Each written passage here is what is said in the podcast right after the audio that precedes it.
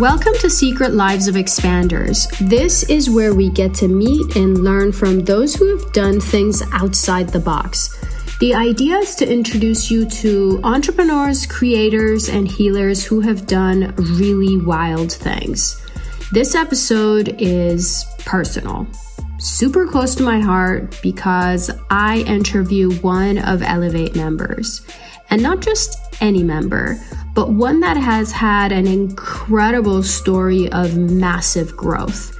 Now, how this growth has come about is going to shock you because she went to jail. I'm not going to spoil this part of her journey for you here in the introduction. I just want to encourage you to listen in and stay open. Additionally, if this inspires you at all, reach out to me about joining Elevate Club, or you can go directly to www.elivate.me, and that is E L I V A T E. As always, enjoy this episode, subscribe, connect, and let me know what you think.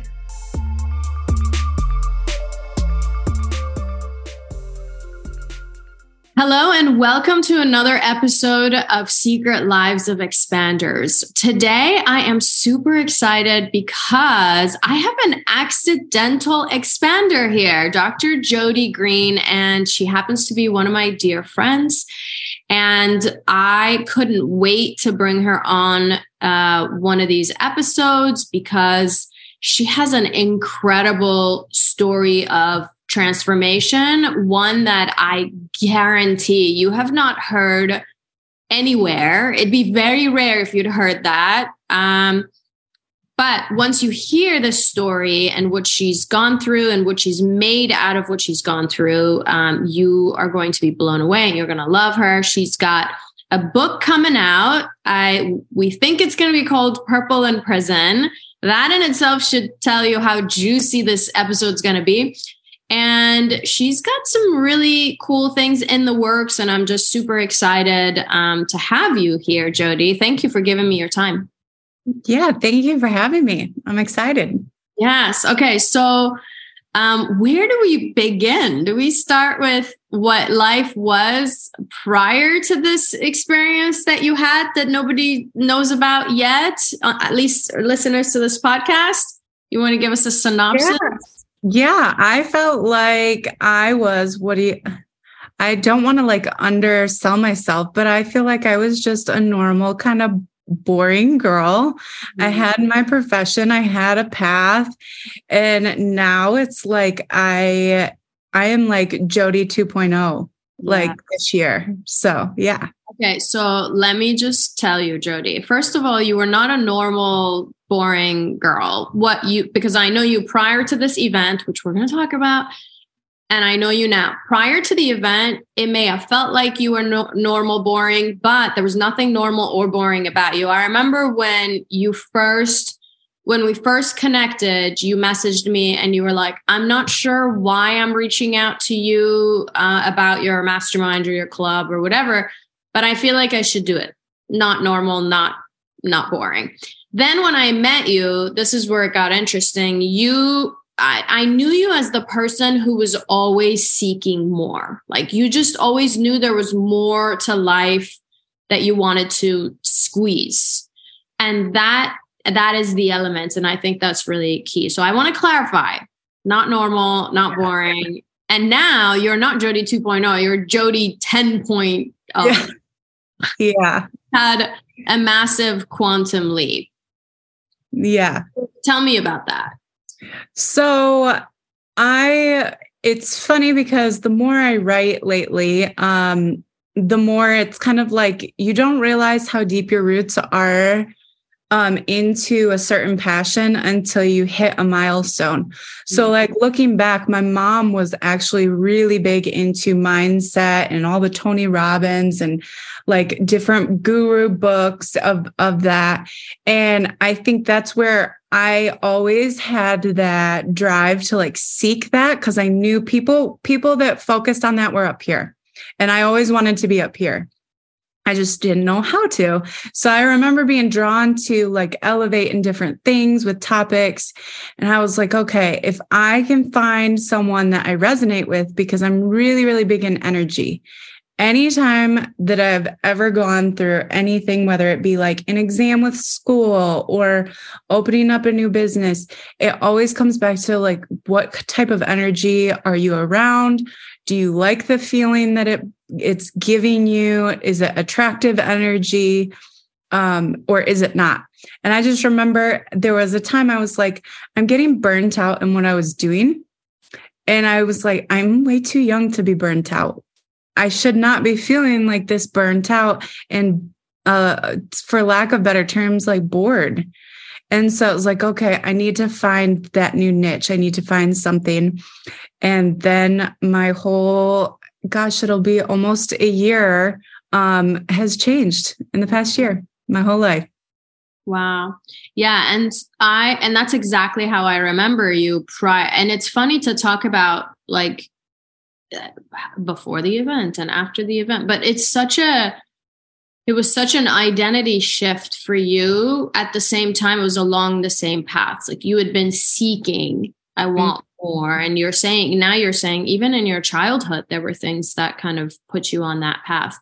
I don't identify anymore. I don't remember the the jodi prior to the event. I remember i know the jodi now. It's it's almost like she doesn't exist anymore. That version of you doesn't exist anymore. No not at all. I like even even the things when I look back, there are pieces of of even in my childhood and everything where I'd be like, I my mom would try to warn me about okay well you're going to have student loans or you're going to have like a mortgage someday and like warning me of the adulthood mm-hmm. and I mm-hmm. just wasn't ever worried about it. I just knew it was like before I even knew about quantum leap I knew I was going to be there. Mm-hmm. And now I feel like I manifested an experience so that I could have a story to be able to relate to people and be an example of how transformation doesn't have to be traumatic. Mm. It can actually be completely beautiful and transformative in a way that you can actually help others instead of being like anchored down by something. Totally. Yeah. And I and I I love that you say that. It doesn't have to be traumatic. Oftentimes it is, but it doesn't have to be. If you can mm-hmm. figure out the mechanics of what happens in a traumatic experience and then put them to use, you can just apply that to anything. And I also loved what you said about energy. You kind of said it in passing, but it's there's so much wisdom into that too. Is having faith and knowing that that desire you've always wanted to kind of take a, a, a very unique path and you weren't worried about how it was going to come through which we're going to talk about the how it came through it happened to come through. But that's a beautiful thing and you've you've you've made it into that. So um was it last year? Yeah may 18th it was may 18th wait yep. may 18th of 2022 Two. Okay. That is wild. That's that went by so quick. I feel like you've lived through so many different versions of yourself since then. Yeah. So, and it's funny because last January, uh, I went to a retreat and and I literally felt like I was on an uphill like climb, like a, a beautiful transformation. And then I felt like I was like, oh, okay, I'm kind of at the peak of it. And then boom, May 18th happened. And then I went like to a different continent. Literally. Yeah. yeah. Okay, well let's um let's talk about that. I will I just want to plant the seed because I think this is part of it, part of the story and part of the lesson here.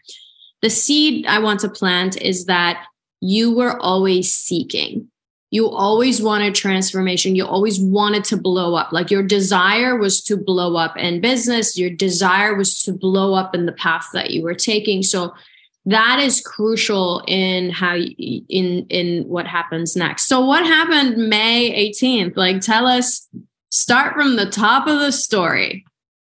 So, uh, my husband and I were getting ready to go out of the country essentially for the first time. So, doing all the things, getting the passport, everything. we got previously pre checked for TSA because we had uh, never flown with our TSA pre check. Well, I was crazy and lost our passports the night on May 17th. Couldn't find them, thought we weren't going to be able to leave on this trip. Remembered at like 11:30 at night that oh, we just got pre-checked. Okay. So I live in Alabama where my husband is from and here their lifestyle is just completely different than where I'm from in Michigan. And I would probably say nine out of 10 men, especially even at grocery stores or wherever you are, they carry pistols with them. So when they do that, we're like, okay, we're going to a foreign country. We've heard all of these horror stories about how unsafe it is. So we do everything that we as Americans were told to do. We we check with TSA, we check with our airlines. We even check when we get to the airport, we get a double lockbox, all these things to protect ourselves. And when we show up to Mexico, I go to prison because I got charged with bringing a pistol into a foreign country. So, my book is not only about mindset, it's also to share an experience because this is also happening to Americans left and right. And it's like, there's no reason for it to happen. Like, I, we, my husband and I did everything that the US told us was the right thing to do. You bring a double lockbox, you can put a pistol in it. I've never even shot a pistol. I didn't even know the combination to the lockbox, but because I booked our airline tickets, bam, I went to prison. So tell me about what that was like. What was it like being in prison? So it was I've I've never knock on wood, I've never even had a speeding ticket. Like I've never I am like the most innocent person you could probably pick. And I knew the second that the things were starting to turn and we found out it was me, I knew I only had one choice, which was that everything was out of my control and I I had to surrender. But I knew I was like, all I am in control of is how I respond to what is going to happen to me. I don't know what's going to happen to me. I don't know how it's going to happen, what time frame I'm on, but I'm in control of how I respond. Mm. And so from that moment forward, I instantly started getting my energy as calm and as strong as I could because I had no idea how long or any time frame of what was going to happen but I could conserve my energy and I could prepare myself. Mm-hmm. So I go to Orange is the New Black because I'm not big into prison shows. And I'm like, well, I've seen Orange is the New Black.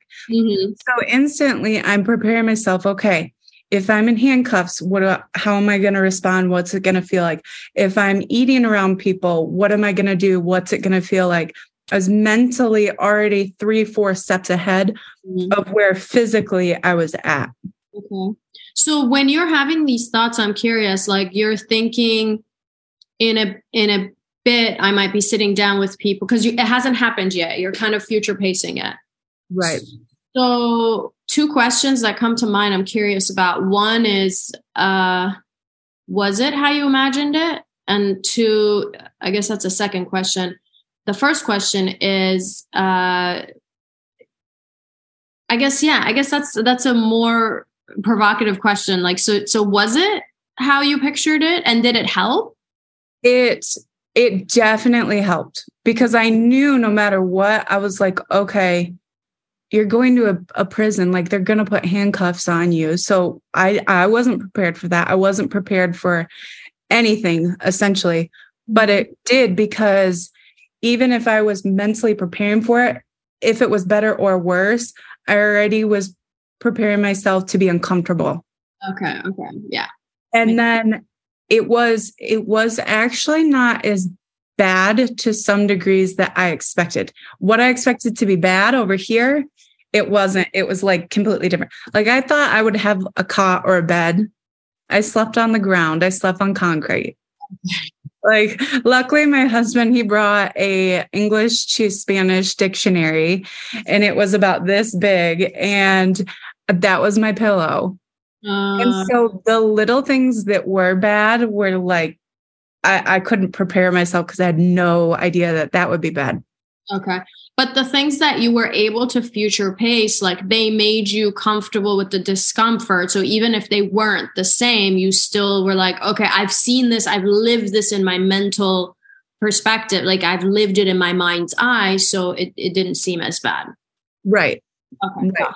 Okay. And then what happened? What what goes on in, in Mexican prison, women's prison? Oh boy. Um, well, I created my own uh, my own routine.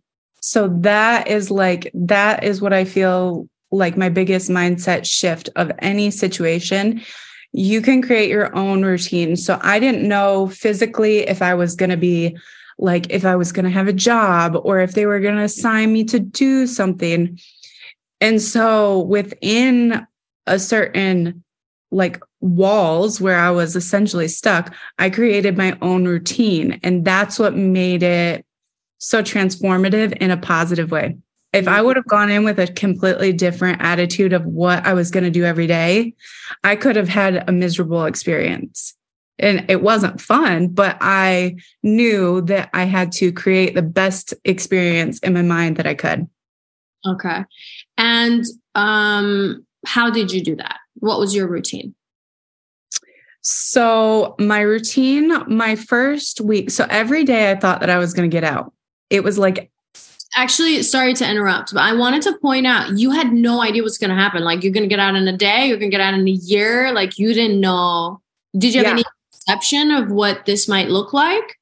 Did anybody uh, was, oh, it's going to be four to six months or? Uh, I knew there was a time frame like my my second to third day was when I had my Zoom uh, like court hearing essentially, and there was a translator, and I know no Spanish by the way, um, and so I just knew numbers, and I kept hearing four, four years. So I knew something with four years, but I didn't know what. And then I knew they had set another Zoom call for June 28th. It was something it was something like that. So I knew okay, that's over a month. Yeah. So I knew something with okay. that time frame. But then we would have lawyers come and talk to my husband and they would say, "Oh, well, no, your court case or your case is like almost done. It's like 80% done." Um, yes, he would keep writing me letters and he'd be like, they said you're this percentage of done. And then it would be like two or three more days mm-hmm. and two or three more days. So a lot of times people will even ask me, well, why didn't you learn Spanish or why didn't you do this? Because every day I thought, oh, only two or three more days. Okay. So let's just get through two or three more days. So then when it was like week two going into week three, I was like, okay, there's got to be some consistency. So mm-hmm. I would wake up, I would go to the same people, I would go in this kitchen area. Then it was like, okay, you're supposed to clean, you do your chores. Then it was like, okay, I get on a call list. So my biggest thing was like, okay, I need to communicate with Dusty. It was like every day I had a plan. So every every 20 30 minutes I had something that I was moving or going to do. Mm-hmm. Okay. And what about the routines that, like, I remember you shared some of the things, like you wrote things on your arm, or like you would go through the mental exercises in your brain because just to be able to cope, right? I just find it so fascinating. I can't say who I might bring him onto the show. I just talked to, which is so random. Like, how do you know two people who've gone to Mexican jail? um, one other person who told me this whole story. And the thing that stands, there's so many commonalities. You guys went through um, different prisons. Like he's a dude. You went to the West for completely different reasons. He had a completely different experience, but both of you went to the mind because there's nothing else that you have like while you're in prison. So he also had similar things like in terms of preparing his mind and tapping into his faith and things like that. So I'm curious, what was what were the mindset routines that you did to just be able to cope? So if so the best thing I got was a notebook. My husband brought in a notebook and it was, I was writing so much. I would go through a pen a day. Mm-hmm. I would literally write and get out of ink.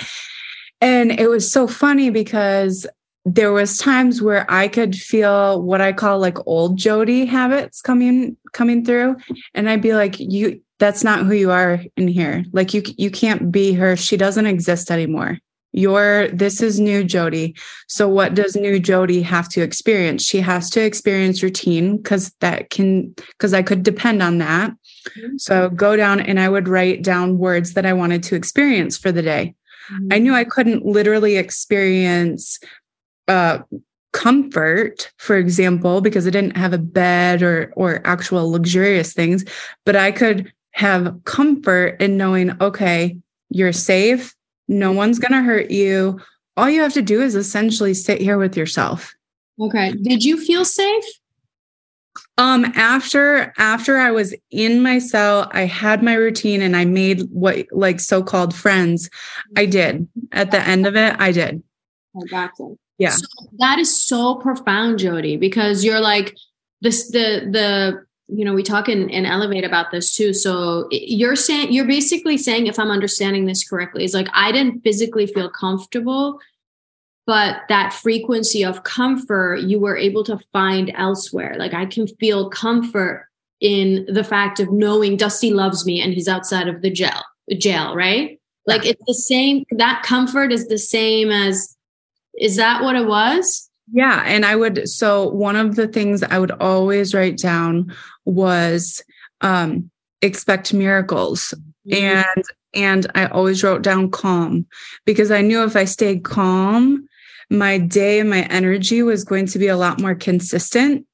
And so that was one thing I knew I needed to protect because there was no point like hysterically crying every day was not going to get me any further. Yeah. It was not going to make my life or my situation better. So I knew to focus on and hold on words. Mm-hmm. And then there was days where like I would call Dusty and I could tell his vibration and his energy was getting depleted. Mm. It was like he was working hard for us. He was trying to get me out, but I could feel he needed my energy. And so I would talk to my brain just like a muscle, like a bicep. And I'd be like, okay, you've got to be stronger today you've got to carry more of this this weight and the energy. Then there would be days where i would i would call him and i'd be like i'm really weak today. I'm i'm not replenishing my energy well. So mm-hmm. we would he would give me more of his energy and hone in on me and giving me the positive insights that i needed. Mm, what a beautiful exchange. Mm-hmm. So I'm curious how you took we I am like so fascinated by this and I know we've talked about some elements of it I'm still learning more about what you experienced. We could talk for hours about what you experienced but more so what did you what were the things I know you've mentioned some of these things so it could be these things that we just talked about but how does how does how did this all of this become practical in real life? How did you start to once you got back and i know maybe mention like how many days you were in there and how that all went. And then how how does that become a practical experience in what you have uh, started uh, now? Yeah. so i was in there for a total of 28 days. And then the craziest part was is they gave me a time limit of i had to be out of the country in five days but i didn't get my passport until the day before we left. So it's kind of like we're scrounging around, we're trying to get airlines and all this stuff figured out. And I still have no passport. So then finally, um, it was like essentially uh the 19th. So it was a full month we were gone and we finally flew back. Mm. And what I hone in on now still is that even on a bad day at home or a good day, the most, the way that I function the best is dependability and routines. So, for example, even if I was in prison or if I'm home, to create the same routine. So, when I show up to work, I write down what I want to experience. I focus on that. And the more I do that, the more everything else around me has literally just kept climbing and growing. Yeah. And so like for example, even my my husband while he was there came up with a apparel line idea. Mm. And we were like, okay, well, we don't know anything about making clothes or printing shirts or anything like that. And the more we focus on what we want to keep experiencing, the more everything has just fallen into place. That is so cool. So essentially, you're saying what helped you keep your sanity, your safety, all of those things in prison are now the things that you have in your life on daily basis. And Maybe not all the routines, but some of those routines that that are now helping you thrive. Like it's it's yeah. the same things you're doing for different reasons, but that's what prison taught you. Mm-hmm. And it also taught me that no matter where you are, so I have what's called the purple principles, and that's what I'm I'm really focusing on sharing to everybody and how this whole experience can be laid out because no matter where you physically are, if you figure out your purpose, you can function in a situation or in a society or a community because I found my niche and my purpose while I was there. Mm. And I knew that what I wanted to take away because I knew I wanted to level up in my life. I knew I didn't want this to bring me down. So when I figured out my purpose and my passion while I was there, I knew that I just had to keep learning and adapting to basically become the strongest I could. So now I can apply them out here. Yeah. Yeah. And I love that. And I can't wait for Purple in Prison to be out and everybody to watch all the principles and follow you and and uh, and learn more on that. I want to share with you my, what went on on my end while you were purple and prisoning. and I've shared this with you and with other people inside of Elevate, but I just, I remember when I first found out without going over the details of it, like you were, I don't know if we mentioned this, but you were coming to a retreat in, in Tulum that I had put together. So there was a sense of obviously like responsibility like oh my gosh like jodi it, you wouldn't have come to tulum if it wasn't for the retreat that i had put together but um, I will say this: there, there, there were a lot of emotions that I experienced. It was like the sense of responsibility, the the complete sadness for what you were experiencing. It was obviously like horrifying. I'd go back and forth with Dusty on the phone, and um, but it was conflicting uh, in in some ways because in, in one hand I was experiencing all, the, all these negative emotions right for what you were experiencing and like how I was responsible for it. On the other hand there was this sense of uh, I get emotional even thinking about it but there was this sense of um, comfort. Like uh, maybe that's not the right word. It was like this sense of this knowing that what you experienced was exactly what you were supposed to experience. I told somebody before we left, I was like, out of everybody, no, no offense to everybody who came to the to the retreat. Everybody obviously expanded their lives and did all the great things. But before we went on, I was like, if I were to pick and bet on somebody who's gonna have massive life shift, if I was gonna pick one person, it would be Jodi because I'd always heard you talk about the direction you wanted to go, and I knew your drive and your ambition. And again, everybody else had that, uh, but there was something in there that that this this knowing. And I remember I talked to my friend Lonnie as I was going through it, and she helped me clarify. She goes, she she was one of the people who told me that, and and I thought about it too. That you were having the exact experience that you were meant to have in order to quantum leap in the direction that you had all the desires to experience to for the life that you wanted to experience. Like absolutely. because the life you're about to experience jodi is so so big and so juicy the elevate retreat wasn't going to do it. No other like retreat or experience was going to do it. It was going to have to happen in the way that it did yeah. And, and a hundred thousand percent. And I, there, I get questioned a lot. Like, were you mad at Dusty or were, were you upset? Or I never once ever felt upset. I literally felt blessed and thanked God every day that it was me that I was in there because one, I knew, and I could even at each day that had passed, I knew they would have killed Dusty. He was an American man in a Mexican prison. Like they, he, they would have killed him. They had over 2,000 men on the other side and they had fight club every single day. But I knew my biggest struggle, I was put in my biggest fear, which was being alone with myself. And I knew I was like, you can do this. If this is your hardest thing that you have to do is sit still, not like I'm a very productive person. I'm like, let's go, go, go. I'm always have a list of things to do. And I'm like, you you don't have anything to do. You all you have to do is be with you and you have to make yourself the best you because I want and that was my whole goal when I met you. I want to ch- change as many lives as possible. Mm-hmm. Yeah. Yeah. And I feel like my like I'm just the vessel to be able to do that. And now this story is something that I can expose to people one to be protected when you travel outside the country and two to give them like confidence that eh, like you you can be okay. You don't have to be traumatized by everything. Yeah. Yeah. And I think what you did next speaks to how well adapted you were and how this process worked out for you. It didn't happen to you, it worked out for it happened for you. Is that you went back to Mexico like a couple weeks later, I feel like.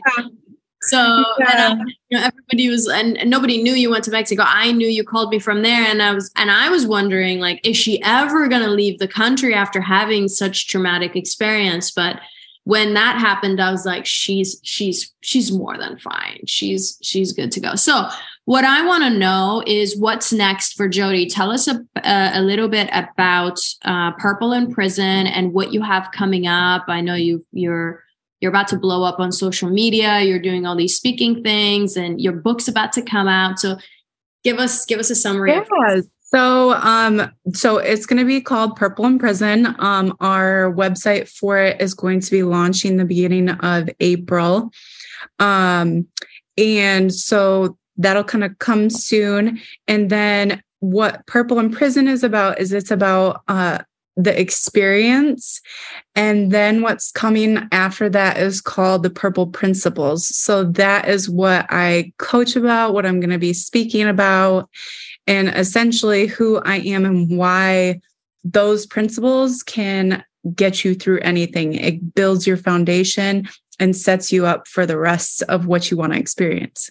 Mm, I love that. And so, what is the? Do you have the? Because uh, this episode will probably air after end of April. So, do you have the link to the website? Yeah, purpleinprison.com. Um, or yep, hashtag anything with purple, um, the purple principles or purple in prison. And then Instagram, I'm dr Jodi J with Jodi with an I and green like the color. Oh, beautiful. I highly encourage everybody to, for now at least, go follow, um, go follow Jodi um, on Instagram. She has been and will be putting out a lot more on Purple in Prison as she is launching. She'll be speaking. Um, I know there's red carpet stuff coming up. So it's lots of really, really exciting things. So um, connect with her, reach out to her, send her some love. And uh, and of course, check out her website as well. Thank you so much, Jodi, for spending this time with me and sharing your experience. I know that people are going to take so much wisdom home from this. Yeah, thank you. I hope you enjoyed this episode and got some applicable nuggets to quantum leap your life and your practice. Be sure to subscribe to this channel and be the first to know when we release our next guest here on Secret Lives of Chiropractors. Also, don't forget to follow me on Instagram at Nona Djavid, D J A V I D, to keep up with my not so secret life. And um, check out Elivate Club at www.elivate.me. And Elivate is spelled E L I V A T E. We'll see you at the next episode.